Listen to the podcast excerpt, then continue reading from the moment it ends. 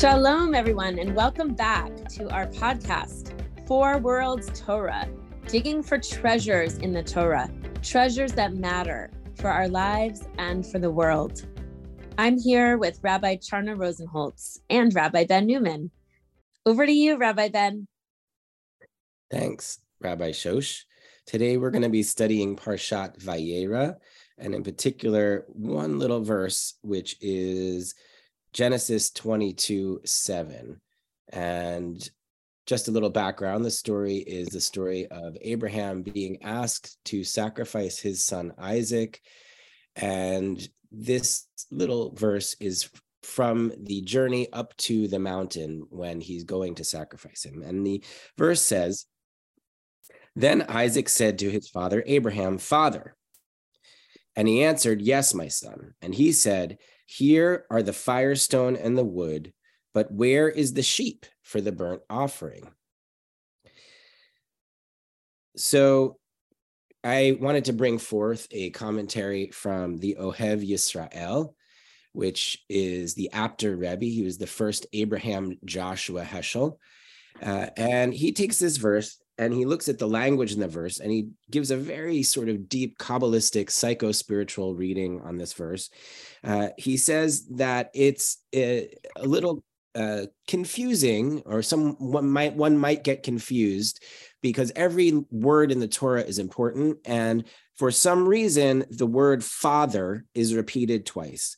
So abraham so he says to his father abraham father and and Abraham Joshua Heschel says, what, what, why did it have to say father twice?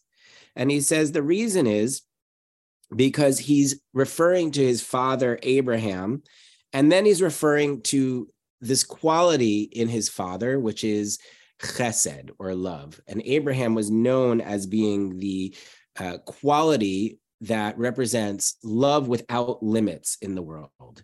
And that sort of you can think of like an extrovert person who is completely without boundaries and without limits and going out and and and being out in the world and just being completely out there.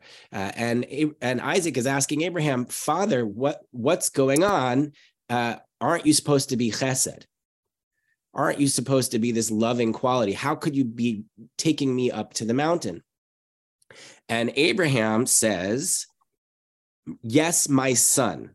And Abraham Joshua Heschel says, ah, well, that means that he's actually saying, no, uh, I am not in this moment fulfilling the quality of chesed, which is the quality of love without limits that's inside of me. I'm actually fulfilling the quality that is your quality, my son's quality, which is this quality of gevura or din, boundaries, judgment, strength.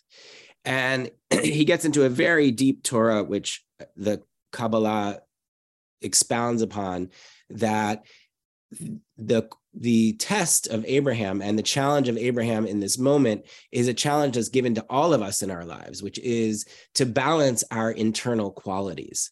So Abraham had this internal quality of chesed, this love without limits, and in being asked to sacrifice Isaac, he's being asked to bring out the Gevura or the Din inside of him, to create boundaries, to create uh, to create limits, uh, and to bring out the Isaac inside of him, because Isaac represents the quality of boundaries and judgments.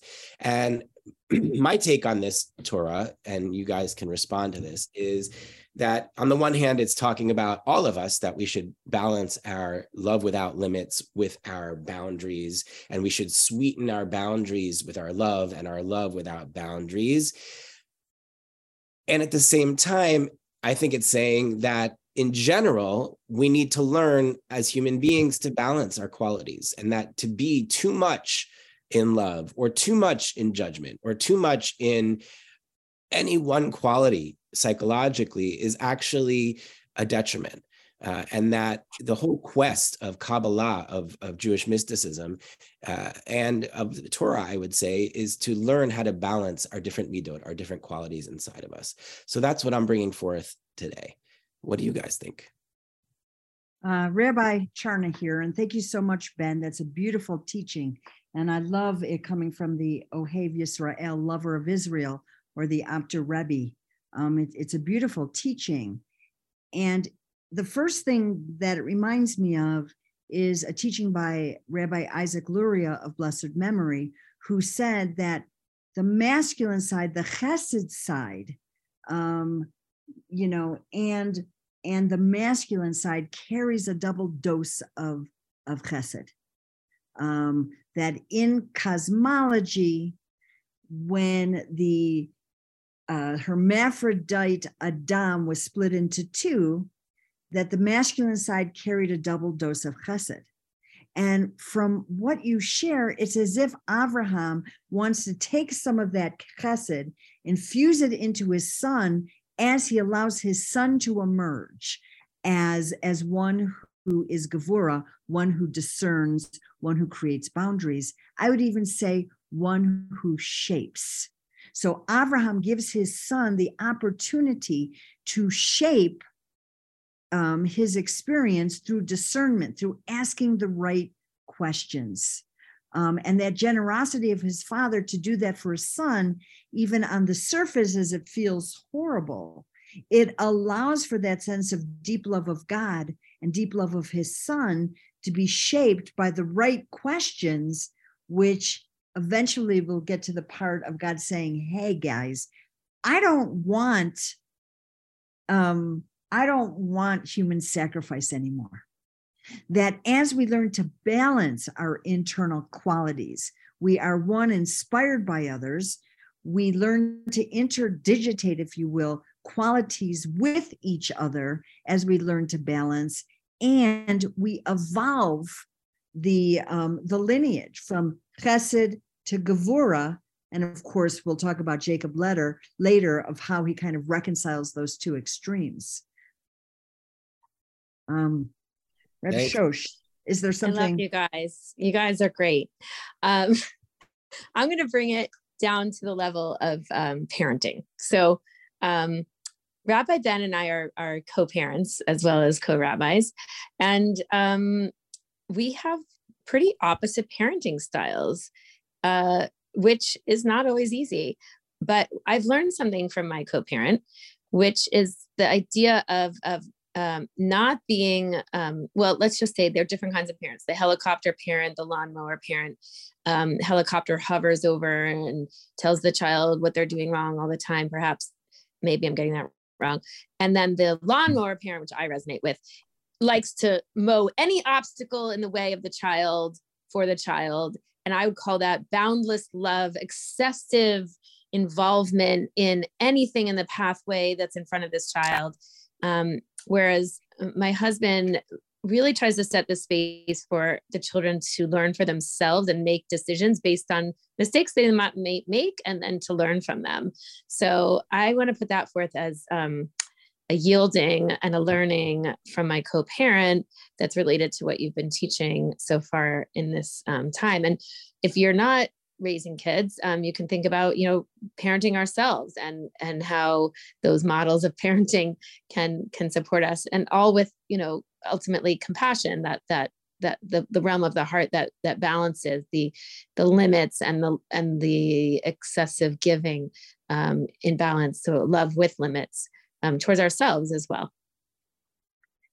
I love your example. I absolutely love your example. And what it brings up for me is that when you have two disparate styles or ways of being, that really the marker of Hebrew wisdom is being in communication about those opposites so that you learn to bring what's a seeming binary or a seeming disparity. It is through communication that you come closer and closer to the middle and come up with a new way of looking at things. And um, I, I, I want to can can I expand on that because you know Isaac is the second of the forefathers, right? This is the number two, right? It's about a dyad, right? It's about a thesis and an antithesis, right? It's about a back and forth. It's about a shakla as they say in Aramaic when they're studying Talmud, right? It's an opinion and it's a counter opinion.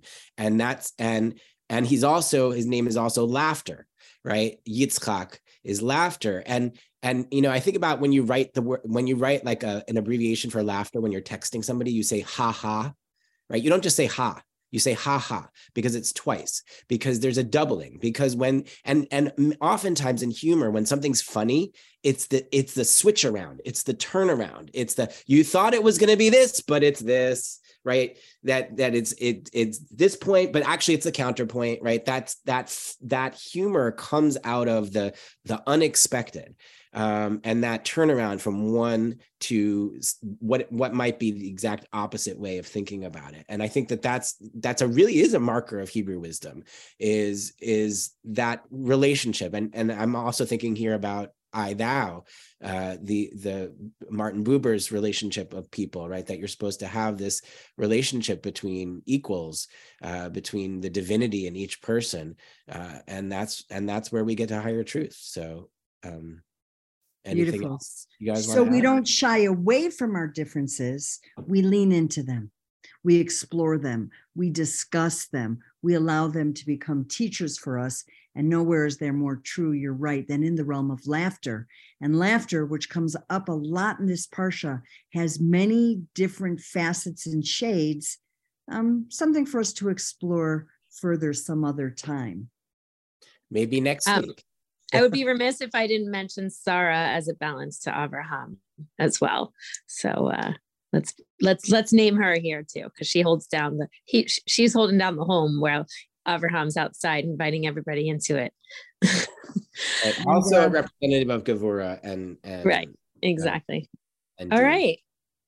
I think that's a wrap. So blessings on everybody's week and may there be balance and may we raise up the vibe in this post-election time to discerning with curiosity. So what do you think, feel, you know, as you sit with someone who you might otherwise think of as the other and ask some questions and get to know each other.